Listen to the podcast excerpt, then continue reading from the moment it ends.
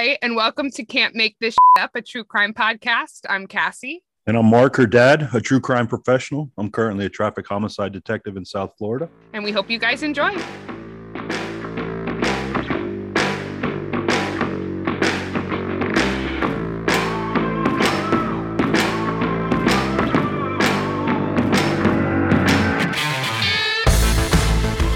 So we're back again this week with part three of the Highway of Tears. So this one's going to be all the hmm. cases that took place in the 1990s. We're going to wrap it up today. Which, well, no, there's still going to be one more after this. Oh, all right then. So it's a four parter.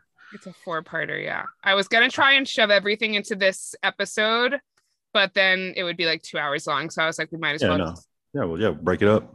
But the 1990s is like finally a decade when I was actually like living. Right? I'm also dressed in my 90s attire for this You are. recording. You are. I'm glad it's back.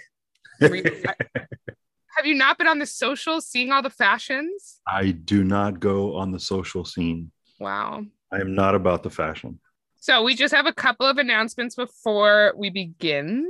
Like always, please join us on our social media accounts. We've had like a lot of people at us in the last couple of weeks. Last couple weeks. It's Okay. been a lot of fun. We've had people comment. Yeah, like a couple people have reached out to us. It's very nice. Yeah, we get really, really excited. I like I'll text like pictures of it to my dad and be like, "Look, people like us." Yeah. Um, appreciate the comments and the the the nice uh the well wishes and stuff. That's very nice. So we're at Can't Make This Shit Up Pod on Instagram. It's good to join the Instagram because that's where we post all our pictures for like all the cases and stuff. We're also on CMTSU Pod on Twitter. And we are on Facebook at Can't Make This Shit Up, a true crime podcast discussion group. So add us. Yeah. Also, please send us in some more questions. Thank you to everybody who's already sent us in questions. We're going to have two at the end of this episode as well that we're All right. going to answer. Excellent. Uh, we've gotten like quite a couple good ones. So you guys are All right. really good at the questions so far. Looking forward to that. So if you want to send us some questions, you can email it to us at can't make this shit up pod at gmail.com or at any of our social media accounts. You can DM it and I'll add it to our list. So now we're going to continue our coverage of the Highway of Tears. Like I said last episode, we did all of the 1980s. Today we're going to do all of the 1990s. There's actually quite a few cases in the 1990s and quite a few crazy. really, really interesting ones. This one I think will be a really interesting episode.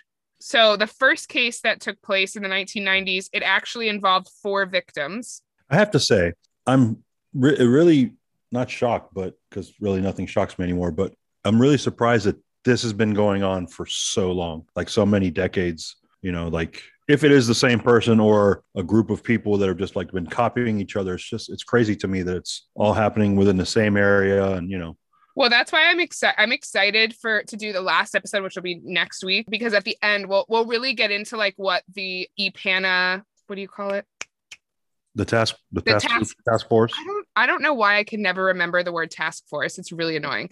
But we'll we'll get into like what they have found because you know Okay. they they formulated this task force to investigate all of these crimes. Right. So they've come out with sort of a report of because it's proven that these are committed by multiple people. Like they're it's just Oh, a okay. fact. And Okay. I mean, as far as the ones that have been solved, but they they basically come out with like a, a report that states why they think this this area is so prone to like violence against women. Okay. So it, that'll be good at the end. Okay, we'll, yeah. we'll go into like all their findings and stuff. Yeah, I'd like to hear what they have to say. The first case in the 1990s, it took place on February 5th, 1990. So at about 5:15 a.m., Prince Rupert firefighters were called to extinguish a fire at 153 3rd Avenue West. When they arrived, the Brooks Bank building was completely engulfed in flames. The firefighters spent hours putting out the flames. On the ground floor of the building was a store, which at the time was called the linen co- the linen closet. Okay. Um, above the store were apartments on the second and third floor. So it was a three three story building. Bottom was a store, and the next two floors up were apartments. Okay. When the firefighters entered the apartment on the third floor, they unfortunately found four deceased victims who had huddled together on the floor of the living room amid all the flames. So they had burned alive. Oh God. Horrible. The renter of the apartment was Helga Rochon, who lived alone, but that night she'd invited her two daughters, Pauline and Sherry Rochon, and Pauline's seven month old daughter, Kimberly, to spend the night. Oh, jeez. Following an investigation, it was discovered that the fire had been deliberately set, but it was unclear why or who the intended victims may have been, because obviously this is a big building. Right. There's multiple, yeah, multiple people, multiple tenants. Yeah, they weren't. Sh- they these were the only tenants that passed away, unfortunately, but they weren't, you know, sure that they were the intended victims or was the store the supposed to be the victim. No one knew. Right. Police discovered that this was not the first time the building had been set on fire. Four months earlier, on October 31st, 1989, so Halloween night. Okay. At approximately 2:45 a.m., the building was set on fire and the cause was determined to be arson, but that fire was put out safely and everyone was okay. Yeah, okay. So it's never been discovered who set either one of those fires. Jeez, okay. In 2011, the RCMP revealed that a family member had received an anonymous letter revealing new information about the case. All right. But what the letter contained has never been released publicly. So we don't know what the letter said. But it had something um, to do with the fires. Yes. Okay. So, Staff Sergeant Gary Kerr is the lead investigator on the case. So, if you recognize that name, Gary Kerr, we heard about in one of our other Highway of Tears cases. The murder of Alberta Gail Williams. She was the one that disappeared from Popeye's pub and her bloody clothes were found in a bush, found right. like pillowcases and stuff with it. Yeah. All her bloody clothes were found by Officer Gary Kerr. But remember, they were destroyed before they had connected it to Alberta's case. Wow, okay. So it's interesting because Gary Kerr was just a you know a patrol officer during that time, but now he's the lead investigator on this arson case.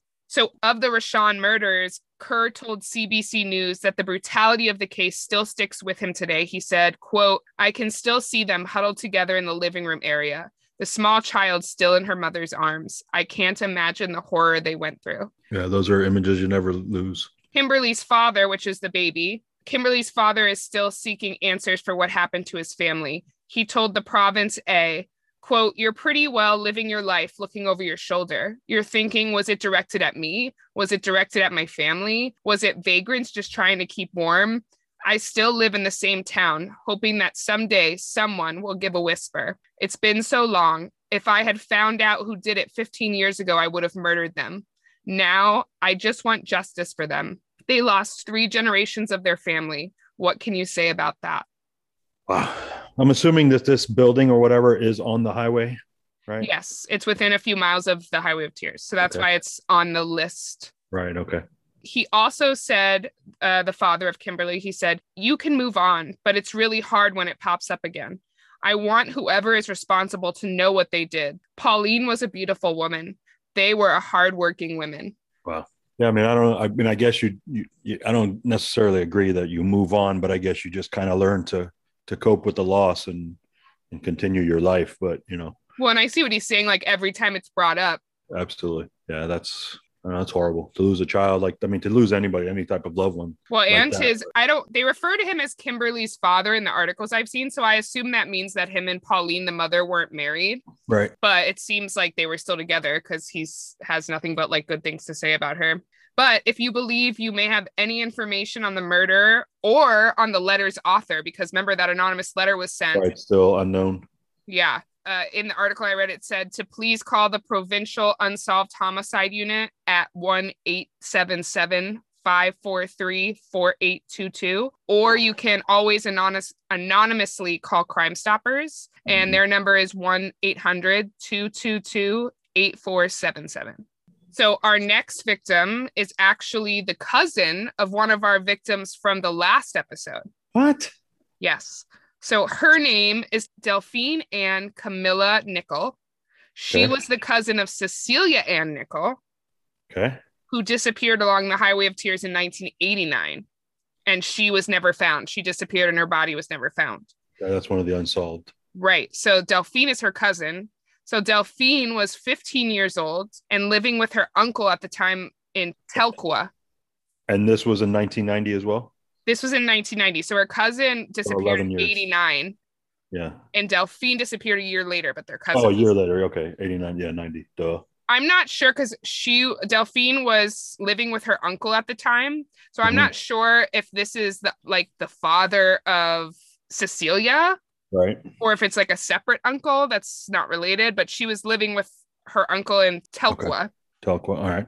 On June 13th, 1990, Delphine told her uncle that she was going to meet three of her girlfriends in a town called Smithers, which was about 16 kilometers away from her uncle's house. So she hitchhiked there. She arrived there safely, but also just like stop hitchhiking. Let's not do Right. that.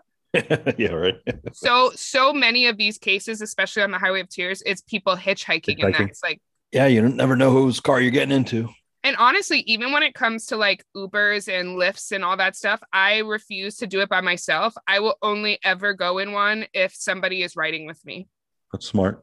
because you never know. You absolutely don't, especially for, you know, women, not to, No, it's true. Women are more vulnerable. they're there. Yeah, for sure. That, you And know, it sucks to in in that way, it sucks to be a girl because we always have to be like on our watch. absolutely. She got to her friend's house. Right. She got there safely. They were, you know, fine.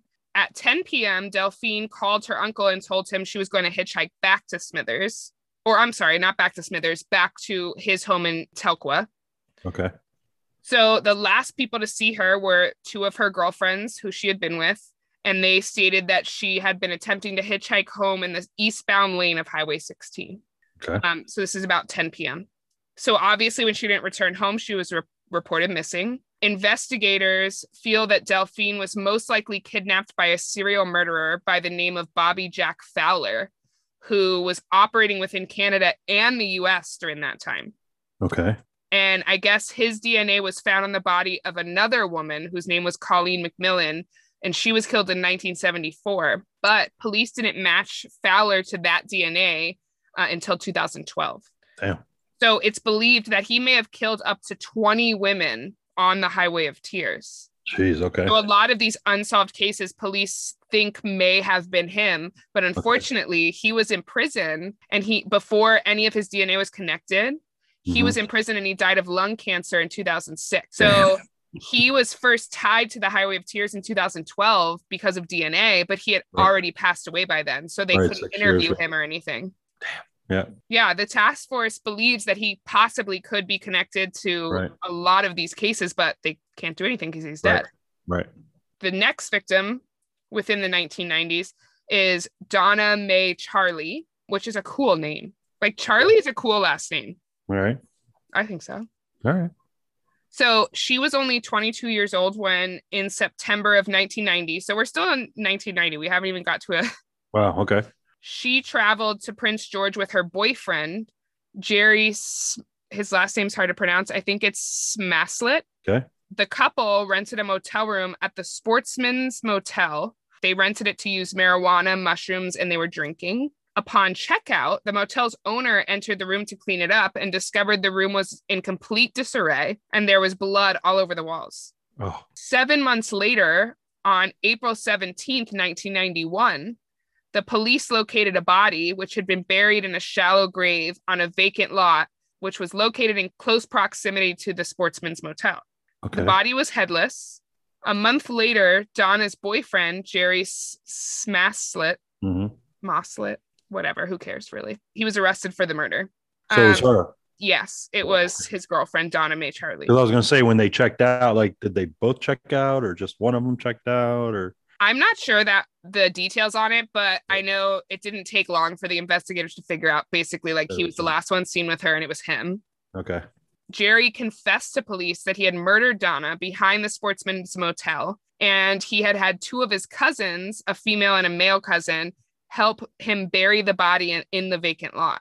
But he stated he buried the head separately in an area known as Connaught Hill. It's unclear if he was really telling the truth about that because Donna's head was never recovered. They searched and searched for it and couldn't find it. Okay. Well, I mean, what do you do with a severed head, other than Well- bury it, you know, like somewhere else? But He's also an idiot because I assume he's he like hit her head somewhere else, like because of like identification or whatever. right. But my dude, like there's still fingerprints. There's mm-hmm. still like it's like if you were gonna do that, like you didn't do you're an idiot. Yeah, well, not very smart for sure. So during the trial, Jerry claimed that he discovered Donna behind the motel passed out and turning blue and panicked because of their drug use and, and basically hid the body. So he claims that he didn't kill her. She was just like overdosed on drugs. And then I hid the body because I didn't want to get in trouble. And how does he explain the decapitation? Because he didn't want them to recognize the body. Oh, so he doesn't he doesn't deny decapitating her, just that he didn't murder her. Right. Okay. He he claims that he buried her because like he knew if he called the police that you know they were doing drugs and they'd get in trouble, basically. Right, right. Okay. Which bullshit. But opinion, but, but cut her head off so you can't find out who she is. Right. Bullshit. Bullshit. However, his cousins, remember that helped him bury yeah, the right. body. Yeah, right. They both testified that he had confessed to murdering her in cold blood, and he had told them that he'd cut her head off while she was still alive. Oh, Jesus. Okay. Well, there's that. So ultimately, the jury convicted Jerry of second degree murder. However, the conviction was overturned on appeal, and a new trial was held in May of 1995. At okay. that trial, he pled guilty to manslaughter and was only sentenced to an additional year in prison in conjunction with the 38 months he'd already served. So he also received two years of probation and a lifelong weapons prohibition. So he got like four years in prison, some probation. Yeah, he and then he got out. So sometimes the justice system doesn't always work. Well, so. they really fucked up on this one because six yeah. years later, in 2001, here we go. He was arrested again after he kidnapped and assaulted another woman who has remained unnamed. She's they've kept her name out of. But she was murdered by him. No, no, no, no. She was kidnapped and assaulted, but she survived. Oh, oh she survived. Okay, okay. Not not because he w- didn't try to kill her. She just survived. At the trial, Madam Justice Liu described the horrific events in court, and this is what she stated happened. Quote, around 1 a.m. on December 7th, 2001, with no shoes or jacket, the woman, because you know they black out her name, right, right, ran out the door and down the highway. He ran after her, grabbed her, and forced her to walk back. When they returned, he was verbally abusive, punched her in the left side of her back four times and on the side of her head. He locked all of the windows, closed the curtains, and inserted three knives into the top and sides of the door to the motel room. He told her that she was never going outside. For four days, he allowed the woman to wear nothing but her bra and panties until December 11th, 2001, when the motel manager had come in to fix the bathroom sink. So basically, the only reason this woman survived is be- he was like torturing her this whole time, is mm. because the hotel manager just happened to come in and like find her. That's crazy. But mind you, none of that would have happened if they kept the motherfucker in jail to begin with. That's a true statement. Happens a lot, unfortunately. But following the woman's escape, she was taken to the hospital and examined by doctors. It was discovered she had suffered severe bruising to her kidney area, which had resulted in her peeing blood. That's how hard he punched her that she was peeing blood. Right. And uh, she also had fractured ribs. Following his trial for that assault, Justice Liu declared that Jerry Smaslet would spend the rest of his life behind bars she Good. stated, quote, Mr. Smaslet is at high or substantial risk of violently reoffending. It is unlikely that Mr. Smaslet can be treated so as to reduce his risk of reoffending to an acceptable manner. I am not satisfied that there is a reasonable possibility of eventual control of the risk to the community. I find him to be a dangerous offender and impose a sentence of detention in the penitentiary for an indeterminate period. Good for her. So it should have happened the first time, but what are you gonna do? That that guy was just nuts, clearly. Yeah, he's yeah. A nice hatred of women or whatever. Well, clearly. Well, basically, the, I guess the second vis- victim, which I assume something similar happened to, like, yeah. I assume that he probably did something similar to Donna. Obviously, sure. we don't know because she obviously isn't able to tell us but she said that he got he got upset basically when she tried to leave. Like he was like oh fuck no you can't leave. Like i tell you if you can leave or not.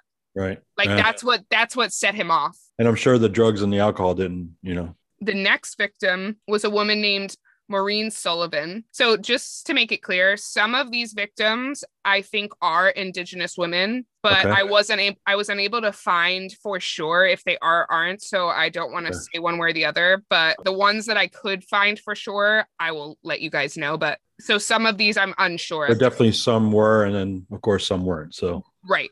So the next victim was a woman named Maureen Sullivan.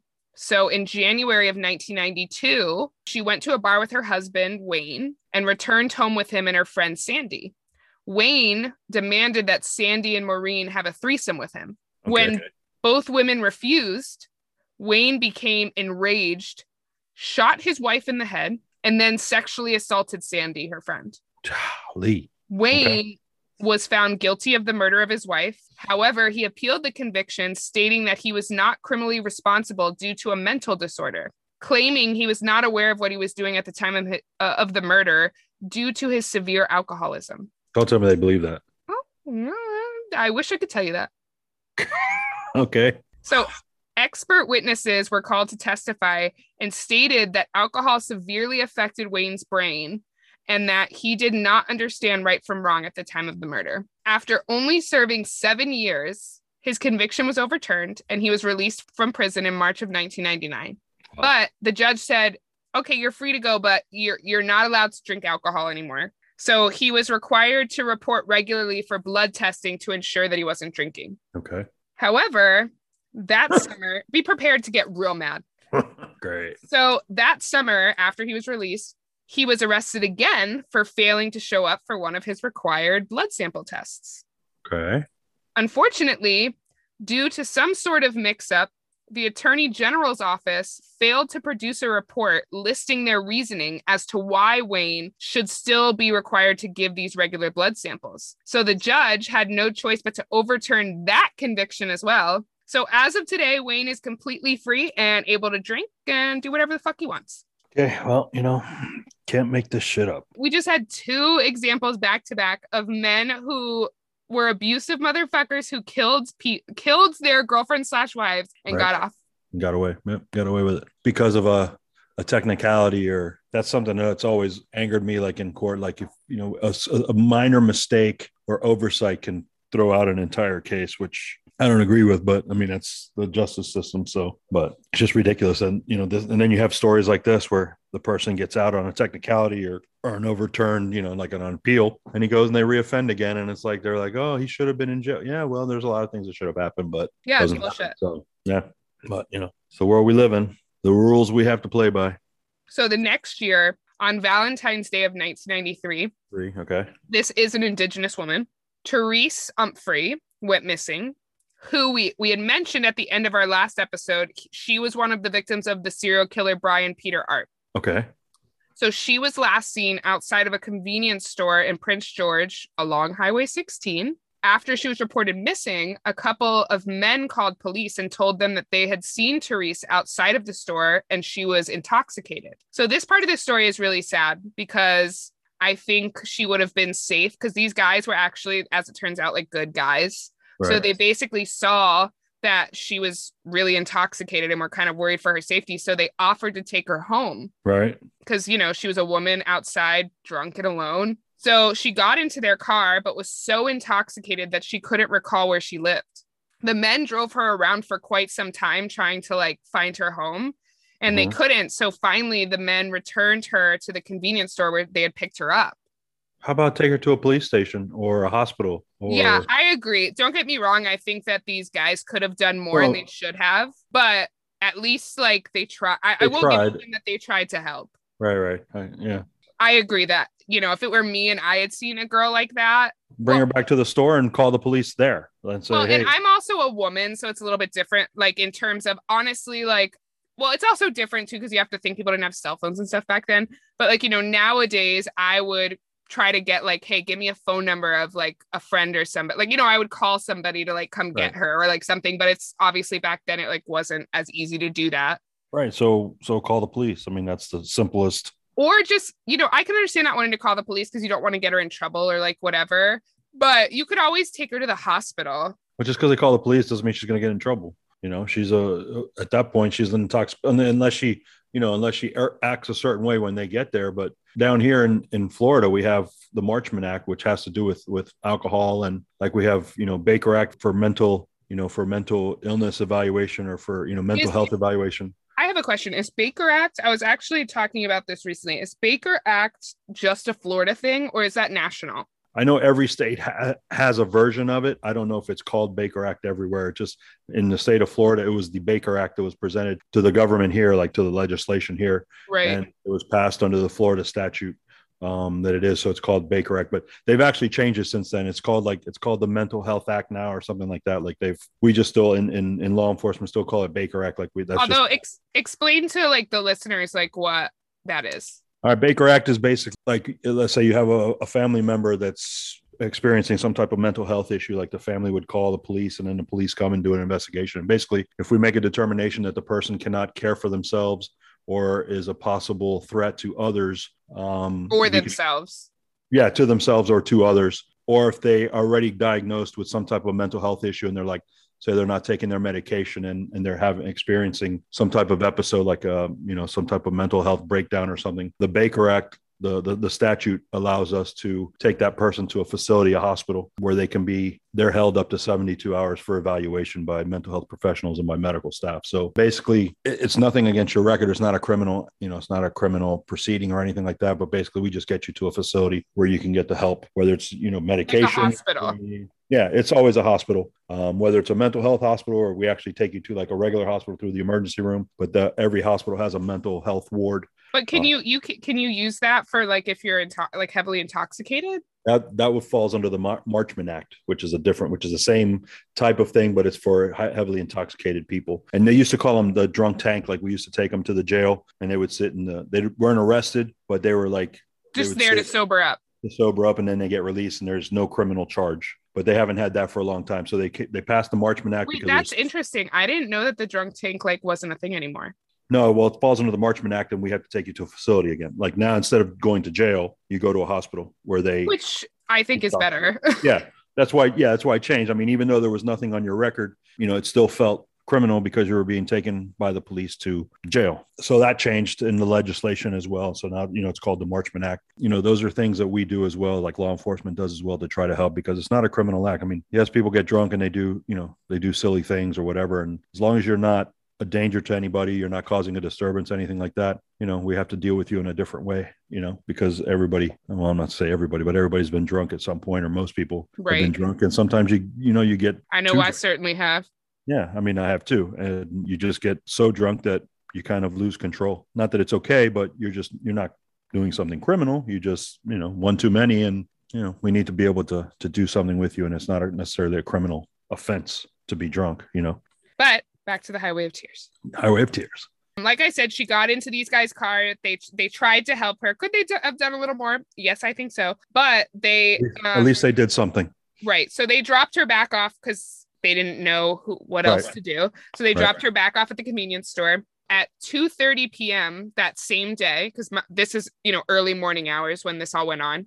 Okay. At 2:30 p.m., she hadn't even been reported missing yet. Teresa's nude and partially frozen body was found on a snowbank 50 kilometers southwest of Prince George. It was determined that her cause of death was both manual strangulation and then strangulation with a, with a ligature. Okay. Police determined that a shoelace found near her body was most likely used. Eight months later, Brian Peter Arp was convicted of the murder using DNA evidence and was, was arrested. a serial killer guy, right? Right. So he and Teresa's case, because he had killed before her, but he had never been connected to those murders. So Teresa's Oh. case is the case that got him caught. Uh, okay. Always generally one that, you know, opens the door and then they're able to, you know, yeah. So so basically they connected him to this murder murder and then was able to connect him to murders previous as well.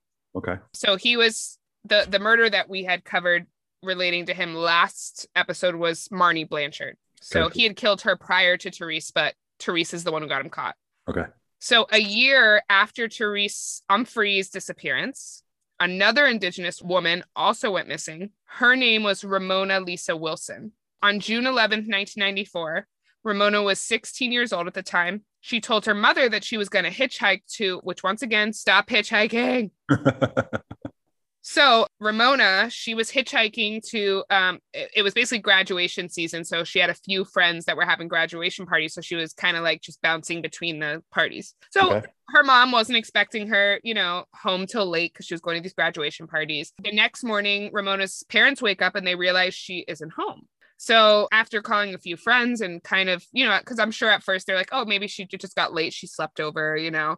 So they called around. No one knew where she was. So they immediately reported her missing to the RCMP. Unfortunately, her family wouldn't receive any answers about what had happened to Ramona until nearly a year later on April 9th, 1995. Jeez.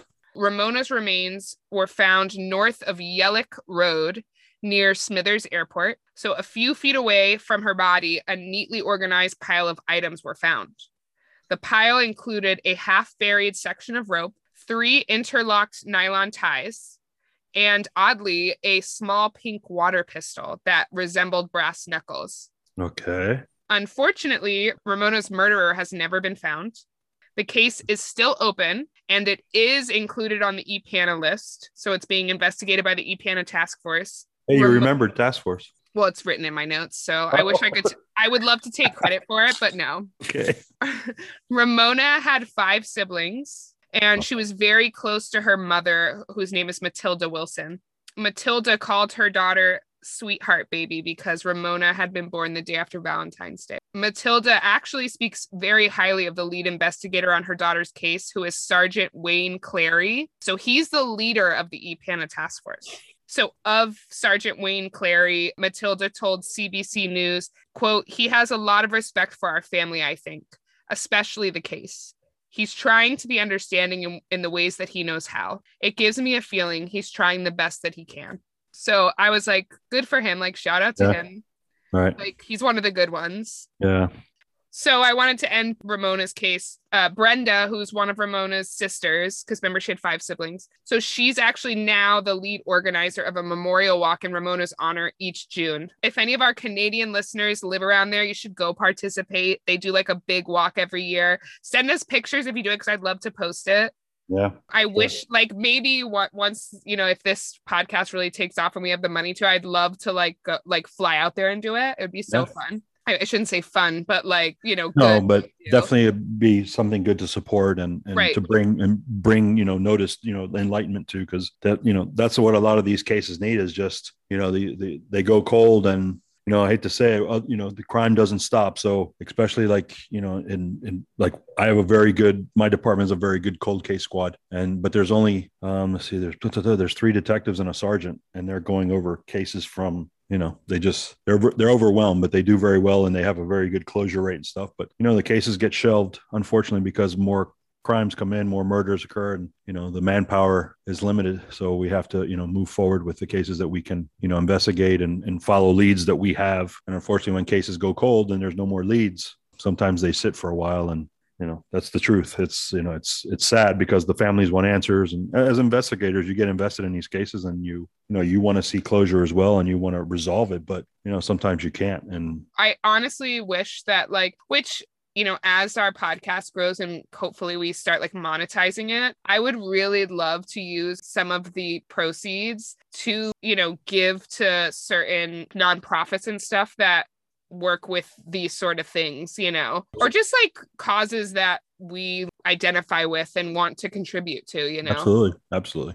Yeah, because I mean that's what's you know that's what's necessary is like you know information. People you know people know things and well and know, it sucks that you have to pay people for information because people should just be good and want to give it but that unfortunately is not the case yeah the, the world is full of people that are not good and you know and and you know they people worry about themselves and whatever their motives or whatever and you just have to kind of work within that but but what I wanted to close with with Ramona's case, Ramona was actually an avid writer of poetry, and so am I. So I really connected with that. So I'm going to read a section of a poem that Ramona wrote, which her mother shared with CBC News, which I think it's actually a very well written poem.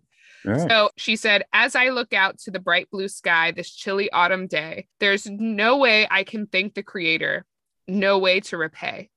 For the lovely sights to heart's content that He has let me see, for joys and laughter that I've lived, and the love that He gave me. Ah, oh, it's very nice Yeah. Hmm. so, only a month after Ramona's disappearance, another young Indigenous woman went missing by the name of Roxanne Thiara. So, Roxanne was born in Manitoba, Canada. So, we actually have a lot of listeners in Manitoba. Okay.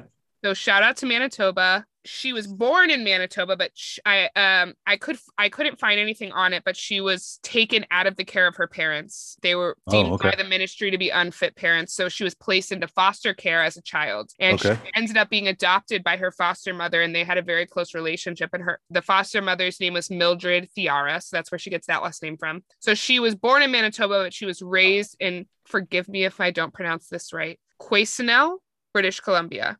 So, as an adolescent, Roxanne began to struggle and was hanging around with what Mildred, her mother, later described as, quote, a bad bunch. So, at the age of 12, Roxanne was sent to a youth detention center for some sort of petty crime. I tried to look it up, what it was. All I know is it was some sort of petty crime. I'm assuming like shoplifting or maybe something like that, but I couldn't find specifically what it was Okay. after spending time in the det- detention center, Roxanne went really downhill after that, which who knows what she experienced in there. I'm sure it wasn't great. Roxanne's brother in law said it was, quote, the worst thing to happen to her. And that once she was released, she, quote, went wild. Unfortunately, to deal with the trauma of her experience, How old was she? she was 12 when she w- was put into the juvenile detention center. Okay. So to deal with the trauma from that, Roxanne unfortunately she turned to drugs, which eventually led her to participating in sex work to pay for the drugs. Despite her issue with drugs, Roxanne still kept in close contact with her family. So in June of 1994, Roxanne told her mother that she wanted to enter rehab and she wanted to be- begin to address her addiction issues. Okay. So on June 27th, 1994, so at this point she was 15. So she'd been Right. doing drugs since she was 12. Three years later at 15, she's she decides I want to go into rehab. I want to, you know, clean up my life. Right. Roxanne, which God at 15. It happens. Yeah. I mean, So she made an appointment at her mother's house. She called a reha- rehabilitation center and she made an appointment to enter rehab. So she left her mom's house to go get her things in Prince George.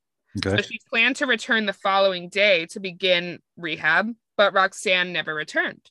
Her family reported her missing and quickly distributing flyers, calling friends, because you know they Right. weren't sure like did she just go back on like a bender Right. Right. or or but they they knew something was wrong because like I said, even even when she was like heavily on drugs, she she was always keeping in touch with her her mom.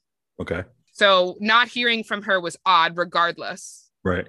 A friend once you know they reported her missing to the police and the police started investigating a friend of roxanne's told investigator that she had run into roxanne on june 27th the last day her Right. parents had seen her Right. when she'd gone back to go get her things so she'd run into roxanne outside of a store and she told her that she was meeting a customer quote unquote so from sex work Sex work. Okay. Yeah. in downtown prince george that evening Okay.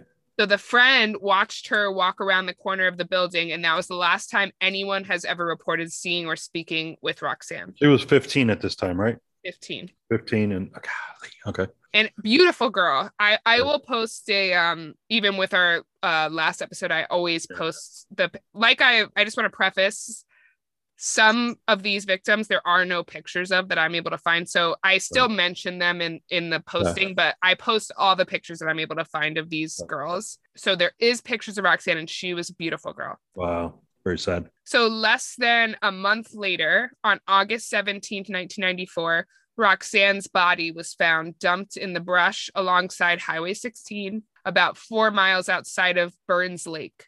Wow. Her murder is still unsolved. She is on the EPANA list, so it is being investigated by that task force. Okay. Strangely, our next victim was Roxanne's friend. The one, the one that saw her last. No, Wow. Okay. So her name is Alicia Germain, but she went by the na- nickname Leah. So I'm going to call her Leah. She was also only 15 years old. And she also was an Indigenous woman. Okay.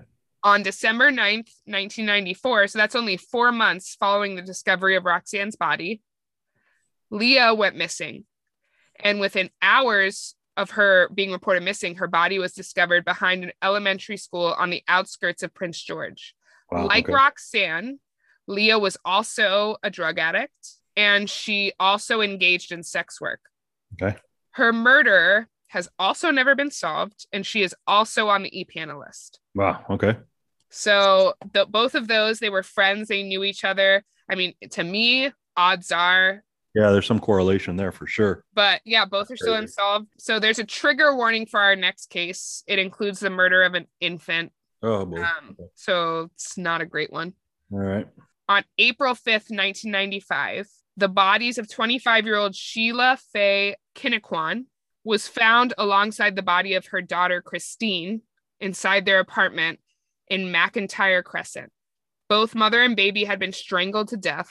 Prior to the discovery of their bodies, Sheila had broken up with her common law husband, and who was also Christine's father, whose Right. name was John Joseph Seymour. Okay. Shortly following the discovery of the bodies, the police located the body of John under the Alex Fraser Bridge. So it was basically determined that after murdering his wife and child, uh, John had gone to the bridge and completed suicide by jumping to his death. Okay. So there's not a lot of information. That's literally all the information I could find on it, but it happened like within miles of the Highway of Tears. So it's on the list. Right. You know, there's a lot of But- conspiracy theories that like John was murdered and like he didn't do it, but I, I, was going to say, did they have? Do they have like? um Do they have proof that he actually committed the murders, or they're just suspecting that he did because he committed suicide? Honestly like I couldn't find a lot of information on it. I don't know. Like the police have released a statement that he did it, so I would venture to guess that they have some sort of like concrete evidence that I, I doubt they just found him dead and were like he did it. Right. Right. Right. But uh, you know, usually like the case is still considered. Well, the case is considered closed. I'm assuming, right? It's just part of it happening Yes. within the year. Okay. Yeah, because a lot of times, even if the the perpetrator is dead or whatever, if there's you know physical evidence that you know ties them to the murder, whatever, you can close those cases out, even though there's no arrest naturally because of the offender's dead. But those are still considered closed cases. So So I mean that's a horrible case, but it happened sure. along the Highway of Tears, so it's on the list. it's on the list. All right. Our next case takes place on October 6, 1995, when 19 year old Lana Patricia Derrick went missing. Lana was going to, so Lana is also an Indigenous woman. Lana was going to college and was enrolled in a forestry program at a college in Houston, British Columbia. I'm assuming it's pronounced Houston. I re- I want to say that I do recognize that sometimes it's pronounced Houston. So right. our Canadian listeners, let me know is it Houston or Houston? I don't know. She had a break from classes from college, and so she decided to go home to visit her parents who lived in Terrace. So on the night of October 6th, Lana had went to her friend Clarice's house at around 3 a.m. While there, Lana invited Clarice to go to a party with her, but Clarice declined the invite and Lana left her ho- her house Okay. when Lana didn't return home, her parents obviously reported her missing to the RCMP the next day. The RCMP received several reports that Lana was seen after leaving Clarice's house at a gas station off of Highway 16. It was reported by several witnesses that she was seen getting into a vehicle with two males. However, Lana's parents doubt that any of those reports are accurate. So I don't really know why. I, I read an entire interview with the parents with, I think, I believe it was CBC News. And I also read uh, an interview with Lana's aunt, whose name is Sally, and they she just says that basically that their side of the family doesn't believe that she was ever at this gas station, but they they don't explain why they believe that. Okay. And It obviously, was just police, it was just a report that she was seen there, right? There's no video of her there or anything like that, right? right? It's just witness statements, and I mean, even the police say like we don't even have proof that it was her, Right. but you know, when there are there there were they do say there were several witnesses that like were unaffiliated with Right, one okay. another who who Right. claimed to have seen her, you know. Right. Okay. yeah, so unfortunately, Lana is still missing to this day. No evidence has ever been found relating to her disappearance. Of any all. kind, nothing at all. Nope, besides these witness statements. Right. Right. Initially, Lana's aunt, Sally Gibson, told CBC News that the family was unhappy with the investigation, claiming that only 72 hours after Lana's disappearance, the police stopped searching and directed volunteer searchers to stop searching.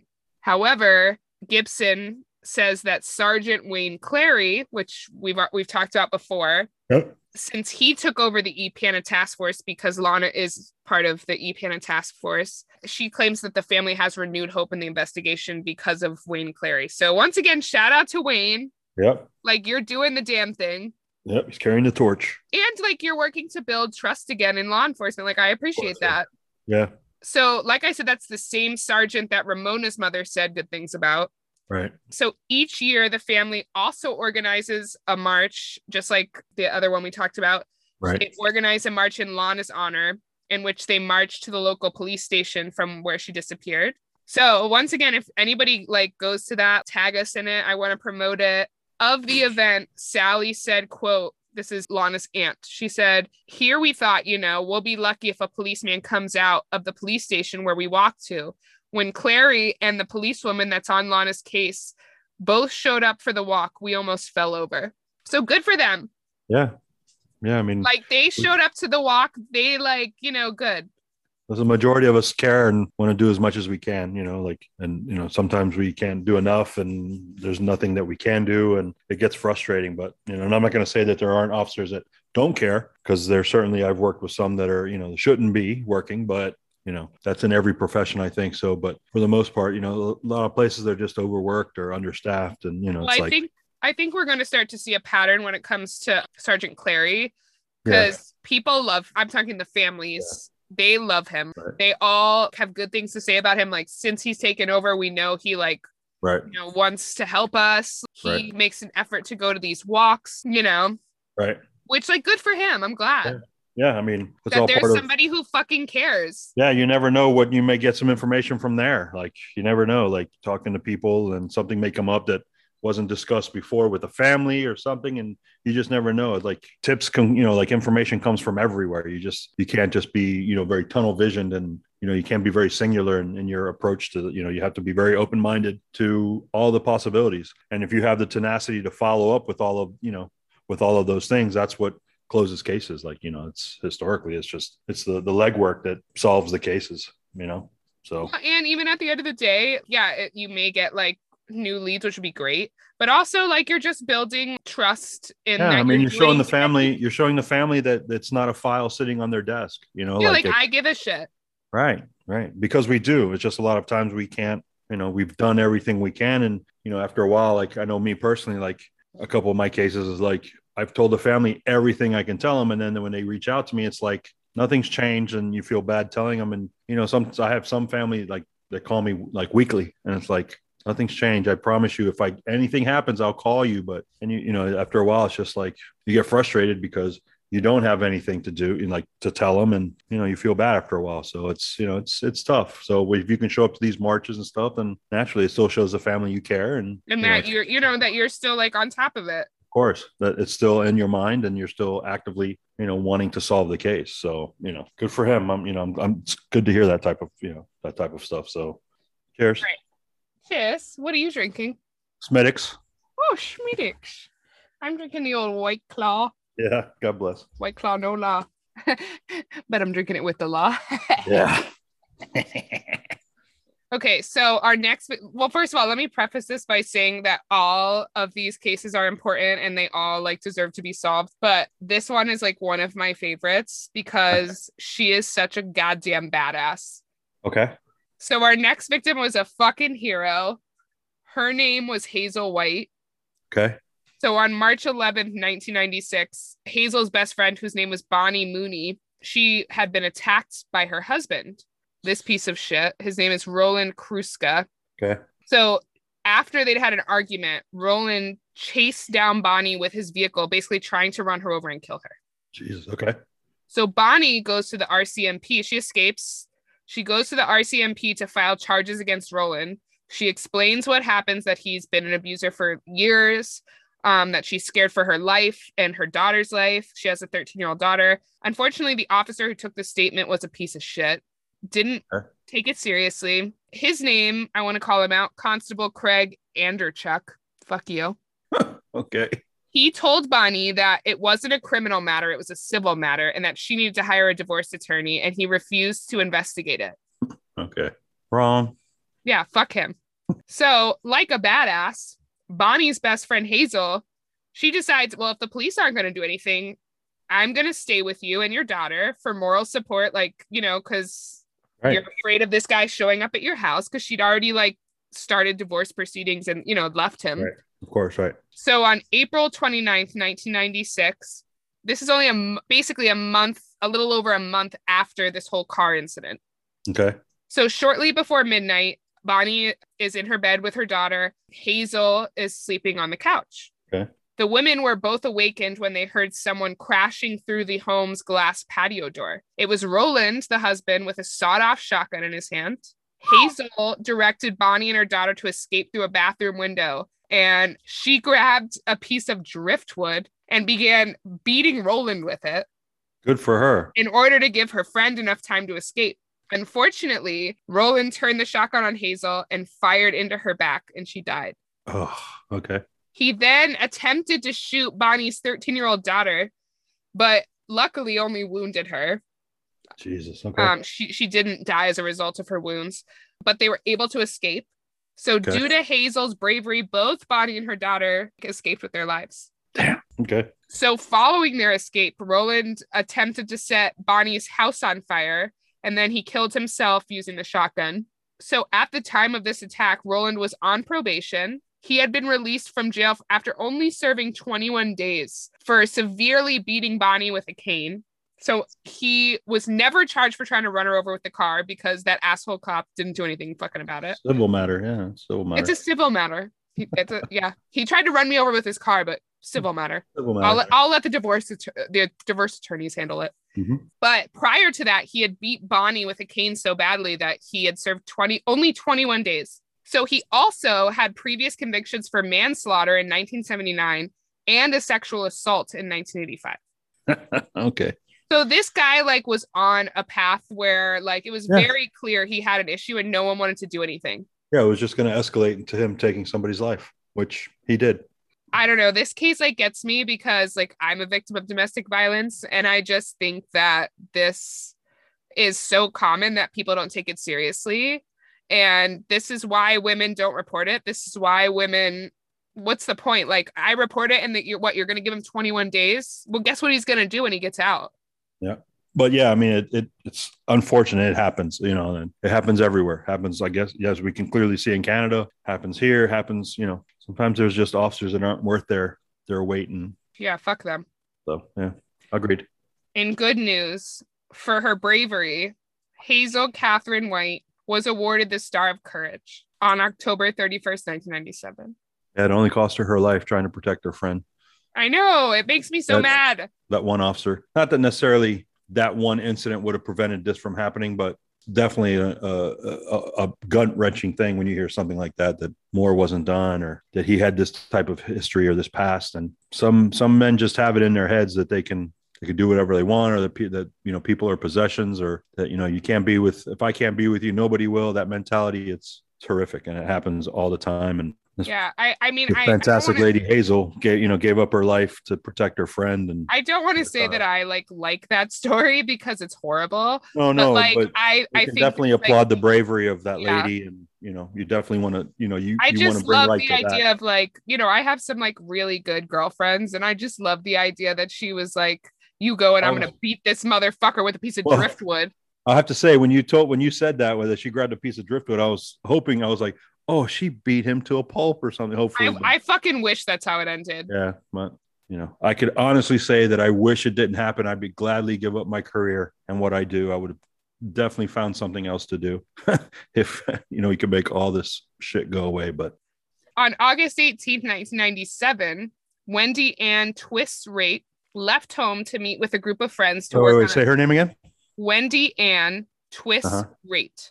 Oh rate okay i thought you said rape i was It's like well, it's R A T T E, so I think it's pronounced rate. Right. Okay, that's fine. I just I th- I heard rape like with a P That would Like- be an odd last name. would be and If that know, was my last name, I would definitely change it. yeah yeah just- So she left home to meet with a group of friends to work on an anti-racism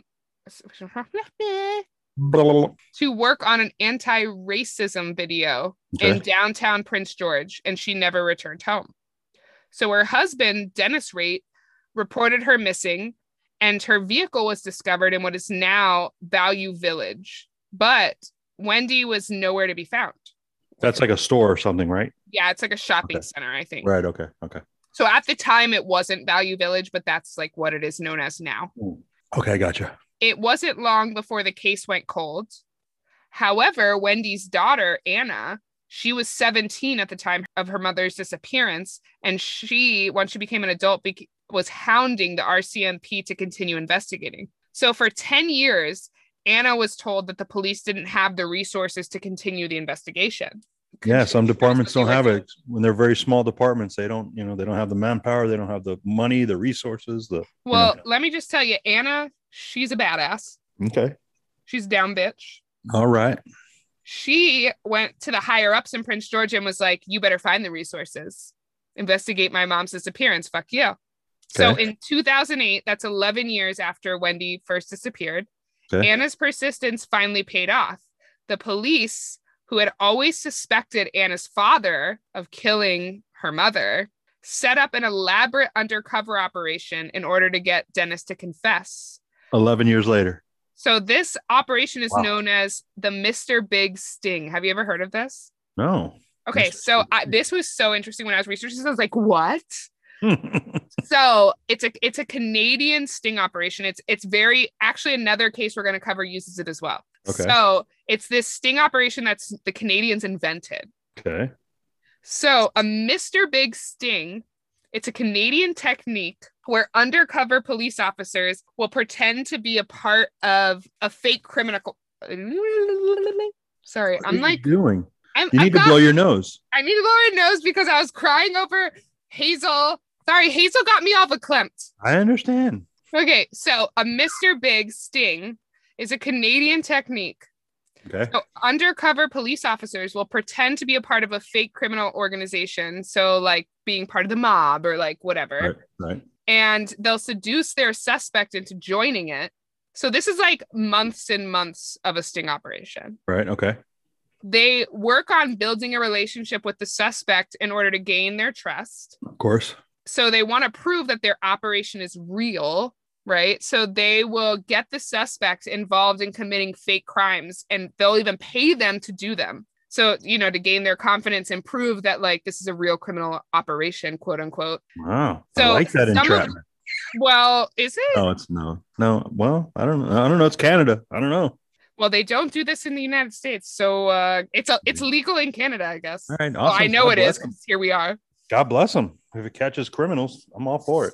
So this is some of the like illegal activities that they'll pay the suspects to do, like to Okay. prove that they're like a real criminal organization. They'll do like credit card scams, they'll sell guns, delivering illegal goods, like but it's all set up by the government. So it's fake, but like Right, right. obviously the person thinks it's real.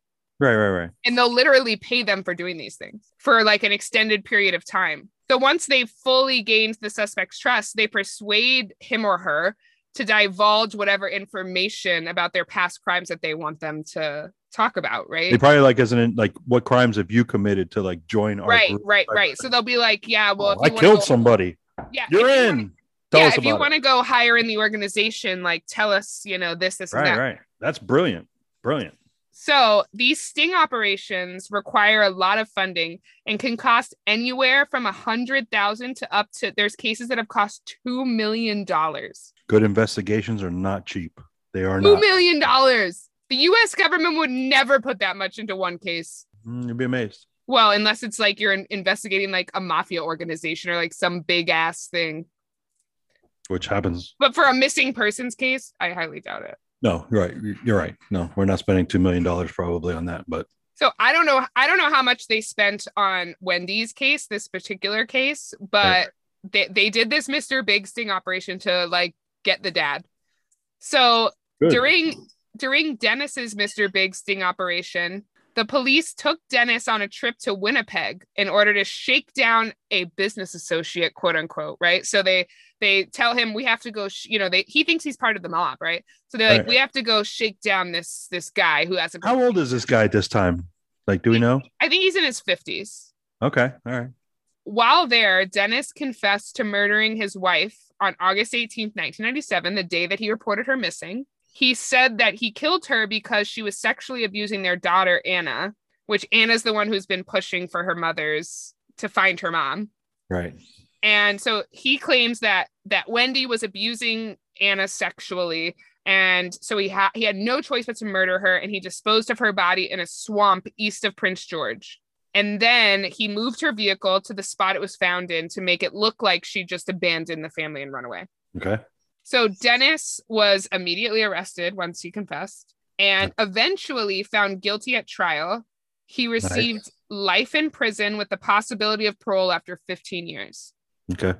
which that's bullshit to me, but you know, It happens. I'm glad he was convicted, but 15 years for murdering your wife seems Well, So, yeah, like, but- but- okay, but yeah, right, but but he's only eligible for parole after 15. Doesn't mean he's going to get it. right. But I mean, still, the possibility is like Yeah, I know, I know, but of his conviction, Anna told the Prince George citizen, quote, being his child, I didn't want to believe it. When your parents tell you something, you believe everything they say. But his own story started to fall apart and the pieces started to come together for me. I can't say I completely believed it until they arrested him, but the pieces really started to fit together at that point. wow. In that same article, Anna explained that her father had always acted suspiciously following her mother's disappearance. She also claimed that he frequently would kill neighbors' animals and brag about it without showing any signs of remorse. Oh, he definitely had a screw loose or something. Yeah, like he's like clearly a sociopath. Yeah, for sure. She said that he would literally like steal the neighbors' animals and kill them and then like brag to her. She has a brother. He would then like brag to them about like, oh, haha, can you believe I killed Mrs. Smith's like dog? Haha. How's that like? Well, well, well, he's a sociopath. That's why I don't know. It's can't make this shit up. He also stole money from family members to feed a severe gambling addiction and had also been cashing his wife's employment insurance checks in the months after she went missing. yeah, he's a piece of shit. Yep. Also, three years following his wife's murder, he had been arrested and convicted for drug dealing. Hmm, He's a nice guy, Really, you know, just stand up, stand up guy. Yeah. So, model citizen. Of her father's statement that her mother was a sexual abuser, because remember, he said, Oh, I killed her because she was abusing Anna. That's already dis like dis uh, discredited because she's the one seeking justice for her mom. Sorry. Right. Well, and let's just, I'm not saying it doesn't happen. It absolutely No, does. of course it. Right. Right. But there's, it's just in general very rare for women to commit those sort of crimes. Right. And I'm not like I'm I'm not a victim of that, so I don't like I don't know. But I would venture to say that if I was a child being abused by a parent and that parent disappeared or something, I would probably never want them found. Like, oh, she's missing. Oh well. So about that, Anna said, quote, anyone who thinks or needs to know, she was not that kind of person. Every single value I have comes from her. She was a strong moral person. She taught her children strong morals. We called her a crusader. She was an advocate for human rights, for multiculturalism, sexual rights. She was a fighter, end quote. So Anna basically says all that's bullshit, you know, because he got arrested and was claiming that. And then I guess later he said, oh no, I made that up. Like he even admitted, Oh, like, so he did. Okay. Right. yeah, like he even admitted, like, no, that's not true. So he had like a moment of clarity, or I don't know what led him to to like come clean about that. I would like to say he had a moment of clarity, but honestly, I think he's a sociopath, so I doubt that motivated it. But yeah. I mean, who knows? Uh, that you know, those people's brains are not normal. So yeah, it's like hard to make Yeah. sense of it. one hundred percent. Strangely, Anna's brother Gabriel does not believe that his father killed their mom. He said that he doesn't believe that his dad did it, but he accepts the jury's verdict. But despite their differing viewpoints on the issue, both Anna and her brother Gabriel remain very close. And Anna said ab- ab- about it, she said, quote, all we have left is each other. Yeah. You have to agree to disagree, I guess. And did they ever go look for the mother or find any remains or anything? Or No. No. So they're not even sure if like he was telling the truth about Right. like where he dumped her or whatever. But honestly, it had been like so many years that I Oh, I know, but- it'd be hard anyway yeah, I know. because it was in a swamp that he dumped Yeah. her. That he said he dumped her. Right. So our next victim is 36 year old Linda Geraldine LaFranc. Okay. So she was in her apartment sleeping when a 17 year old neighbor, Christopher Maurice Alexander, broke in and attempted to rape Linda. Linda fought back and was stabbed 83 times with a knife that Christopher had taken from the kitchen. Jesus H. Yeah, 83 times. He left Linda there to die. And unfortunately, Linda's seven year old daughter was the one to discover her body the next morning. So she did. Okay, she did die. Yeah. I mean, 83 times. It's hard to No, say. no, I know, I know, I know. Yeah, yes, I know. But I'm just you never. I was hoping she'd live. Like I know. like the last case, Christopher was caught That's some fucking anger. 83. 83 times. And this was her neighbor. Like she like knew Yeah, it's him. not even like a loved one or uh, like a lover or something. Like usually those crimes of passion, they're like that. But No, yeah, like they they had no relationship beyond like a neighborly one. wow, wow, that's crazy. So, like the last case, Christopher was also caught when police used a Mr. Big undercover. Hey, I like that Mr. Big idea. Yeah, maybe you should bring it up in your uh, you know, I your will. department. Be like, let's do some Mr. Big shit. I'm gonna throw that out there. And then when they're like, what's that? Be like, look it up, bitch. No, no, I'll be like, I'll tell it. I want to hear it. I'll tell it. You're like, I'll tell you what I know, but also like do some research. That's it. Google it, mother. use, use that googly shit, okay? Googly. Yeah. So in 2002, he was convicted of second degree murder and was given life in prison. However, prepare to get mad. Go ahead. In 2014, despite objections from Linda's family, Christopher was granted day parole. What? Yeah, he could just leave during the day and then he had to come back to prison at night. All right. Listen to our Canadian listeners. You guys are super nice, but you know, come on. Day Pearl? That don't Yeah. happen down here. Well, don't get me wrong. I I'm for day parole. If it's like a non-violent crime and like you know you got arrested for like shoplifting, okay. If you want day parole, Gotcha. like cool.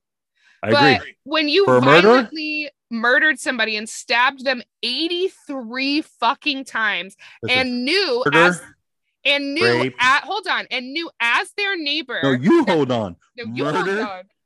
Rape, armed robbery. no. Well, and Everything else we can have a discussion on, but like those are the top three. That like that's the, the, the trifecta of crime. Like well, and on top of that, the part that really sticks out to me is as their neighbor, you knew she had a seven-year-old daughter. And you left her mother stabbed to death 83 times in that apartment, knowing that that daughter either A, probably heard it and is terrified and horrible, or even if she didn't hear it and, and blessedly slept through it, you knew that who was going to find her? Her daughter, her seven year old daughter. You're a piece of shit. Okay, so they let him out on day parole, right? okay, Yeah. Even not a fan, Canada. Not a fan. even though her her family Love you, Canada, went- but not a fan of that. we yeah, we love you, Canada, but not a fan of that. Not a fan of that. They went, her family went to every parole hearing and fought against it, and they still gave it to him. Wow. Tell me he reoffended. He did something while oh, he was yeah, out he on. did. He did. you can't make this shit up. Can't. Just automatically happens. So he gets state parole.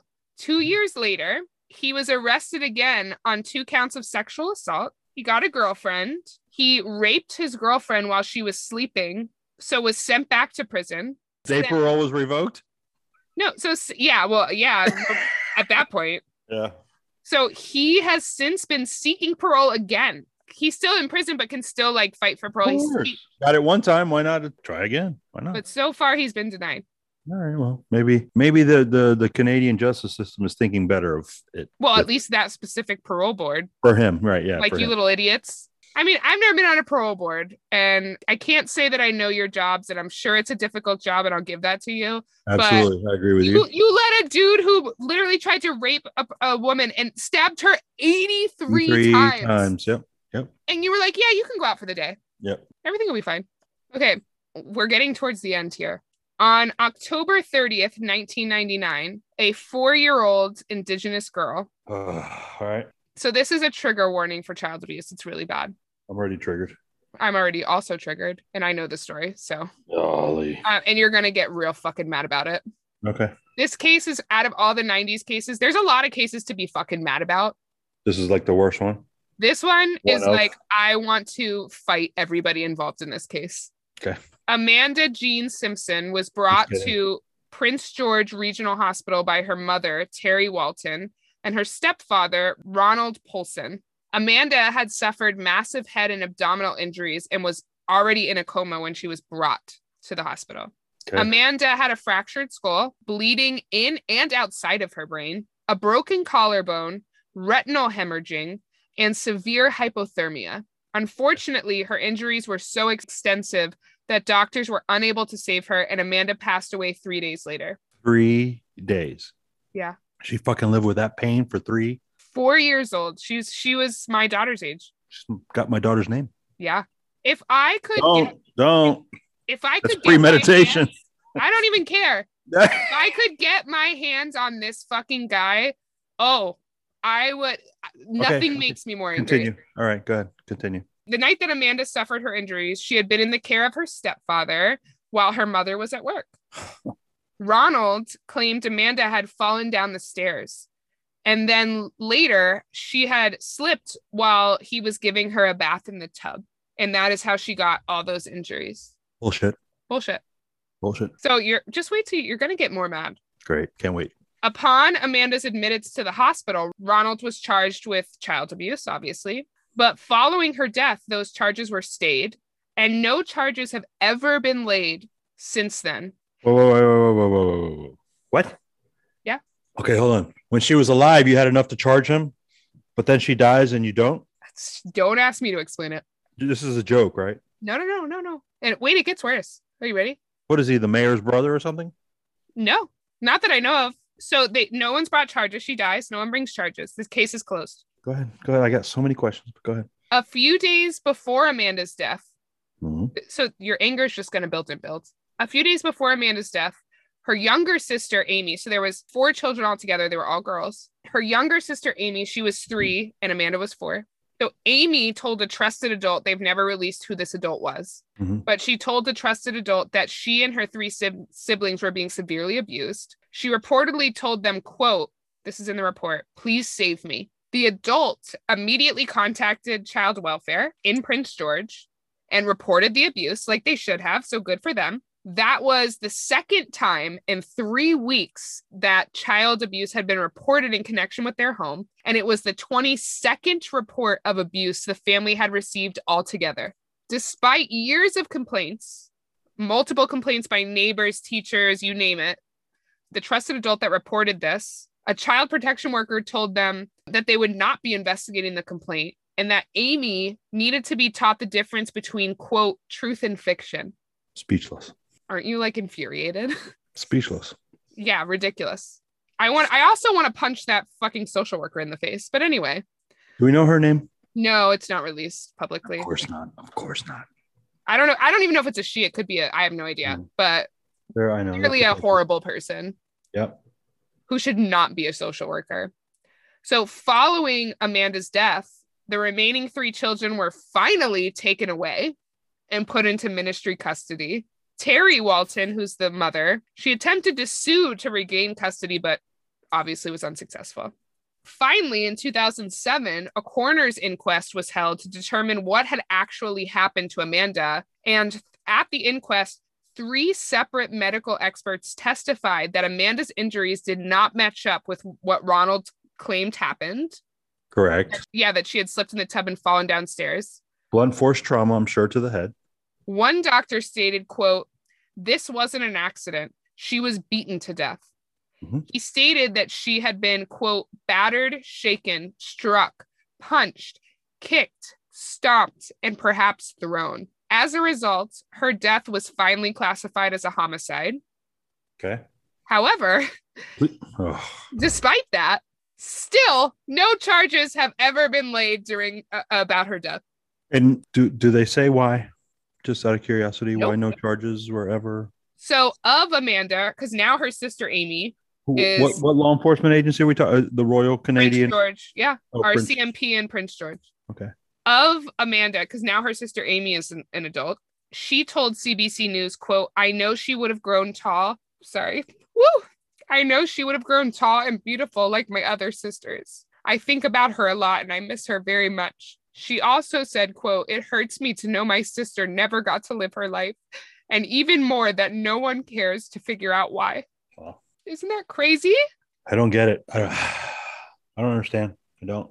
I don't know. That one gets that type of that type of shit happens. Unfortunately, I hear a lot of those stories, and it's like, I need to use a jacket to like for for those of you that don't know, I'm recording in my walk-in closet because it's soundproof. So I'm just using t-shirts to wipe my tears. I just don't understand how no charges. If, if you initially you charge him when he first when they're first brought to the hospital and alive, Well, the uh, let me put it this way: the article that I read, which is the one that they interviewed her sister Amy, which is with CBC News, I'll I'll link it in the show notes. They specifically say at the end that they contacted the RC, uh, the RCMP for comment, and they never received anything about it. of course not. No response. No, that's horrific, man. That's to me, that's as bad as the crime itself. Yeah, this guy and and the piece of shit mom. She's still with him, or was? Oh, I don't. Well, she was. I don't know if she still is. But either way, that they're both pieces of shit. Either I'll one of them this. have ever been charged. None. I'm going to throw this out here for those few listeners that we do have in Canadian, in, Ca- in Canada, in Canada. Oh, Canada. If you have, if you work in a position or you know people that are in position to look into this, please encourage that. This is, uh, That's such a miscarriage of justice. It's like yeah, that's, literally, it makes me sick to my stomach. I, I, I I have nothing to say. I, Like I could literally, maybe we'll do it one day. I could literally do like a separate podcast all about that case then we should. and like investigating it and fucking like calling people and like Then we should. I don't know. There's something about that case that really like sticks with me and like makes me crazy. I'm down. So we only have one case left. Okay. So our last case of the 1990s is the murder of 18-year-old Monica McKay. Monica was last seen by friends just before midnight on New Year's Eve in 1999. When she still hadn't returned home 2 days later, her family reported her missing to the RCMP. 8 days later, on January 8th, 2000, a passerby found Monica's body beside a dumpster Ugh. Which I hate when people leave bodies. Don't get me wrong, like I understand that they're just trying to like hide their crime and like whatever. No matter where they dump the body, it's still horrific. But something about dumping a body in a dumpster really gets to me. It's like you just really think they're fucking garbage. Like I it like infuriates me. Yeah. Yeah. So her murder has never been solved.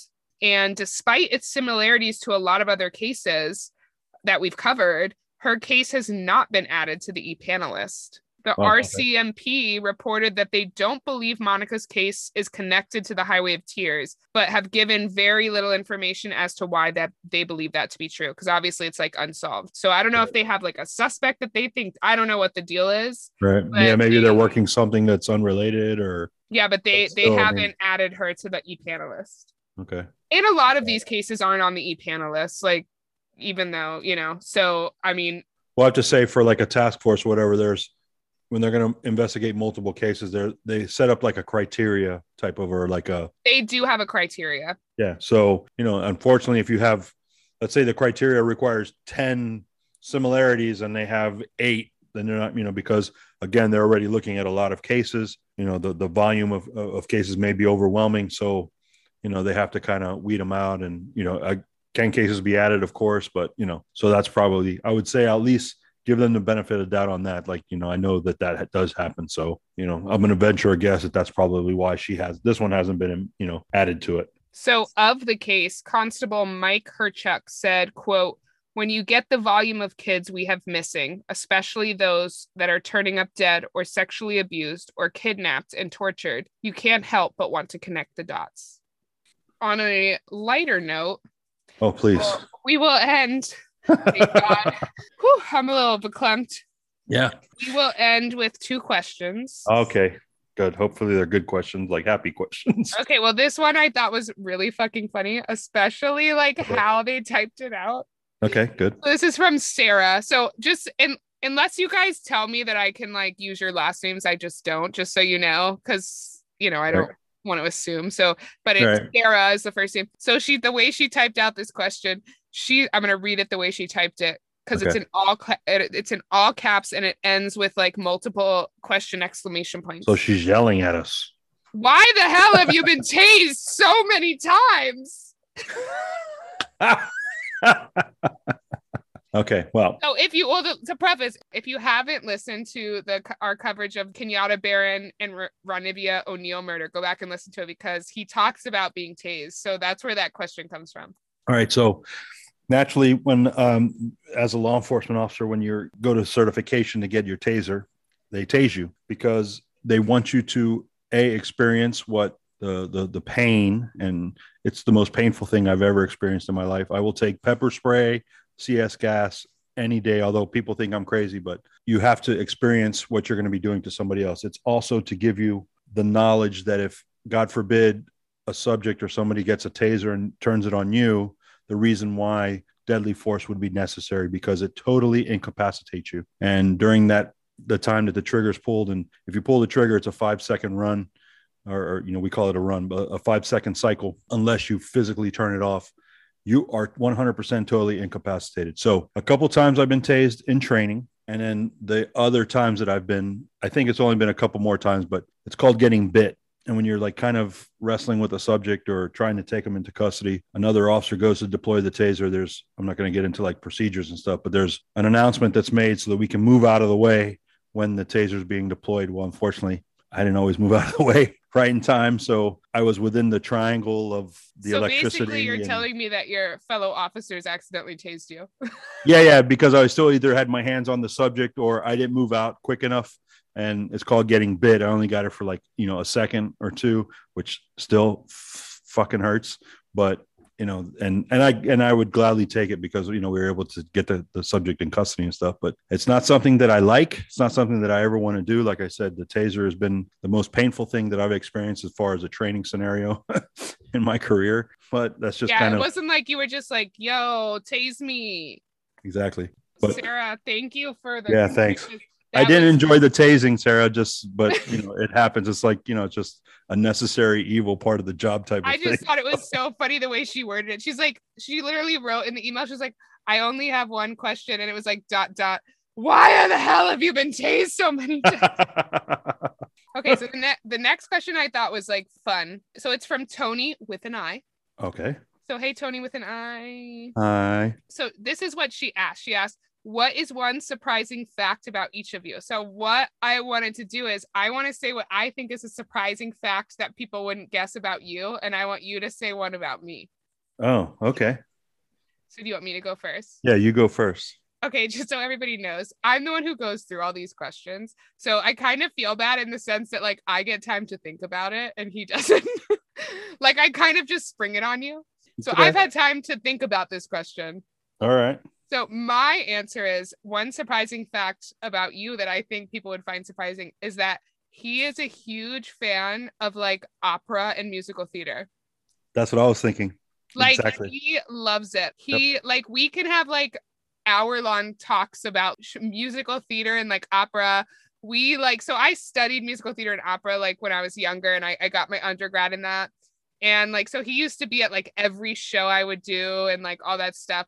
But he also like genuinely just enjoys going. We've been to like Broadway together to see like shows. Like he gets as excited about it as I do. And I'm like a musical theater major. Like he loves it. Yep. Well, you kind of you kind of stole what I was going to say, and I would say it, in the few moments that I've had to think about it is that people would know would not know what a beautiful voice you have and how well you sing, and it's from when you were very little, when you were at the performance project and and doing those like yeah, when you shout out to the performance project. the first time you when you sang "Think of Me" for that little production, Yeah. and that was like one of the first times that I really like heard you perform. The fact that you were able, to, for those of you that, that from the Phantom of the Opera, that first song "Think of Me," uh, my daughter did it when she was I forget how old you were at that time. I was like 13, maybe. thirteen, and she sang it just as good as people do it in in Broadway, and she hit those that area at the at the very end and the high notes and the oh, oh I can't even do it, but um so that's you know just the, the fact that your voice is so incredible like you know that, that that would be one fact i guess that people don't know of you yet it's really phenomenal i mean i was i'm your biggest fan so That is true. always He have did- been But also, the, it's interesting because not only is he my biggest fan, like he doesn't just enjoy it because of me. Like No, no, I- genuinely like enjoys it. Like yeah, just the fact that you have the ability to hit those those notes those high notes and and so effortlessly and you know because i sing and i think in my head i sound great but i know i sound horrific but you i mean you're you're definitely a very good singer you know like why? Thank So- you. i mean i am your biggest fan but But well, there you go i hope that answers the question i mean Yeah, thank you, Tony. That was a good one. We really, I liked that one a lot. For sure Till next week. Bye. bye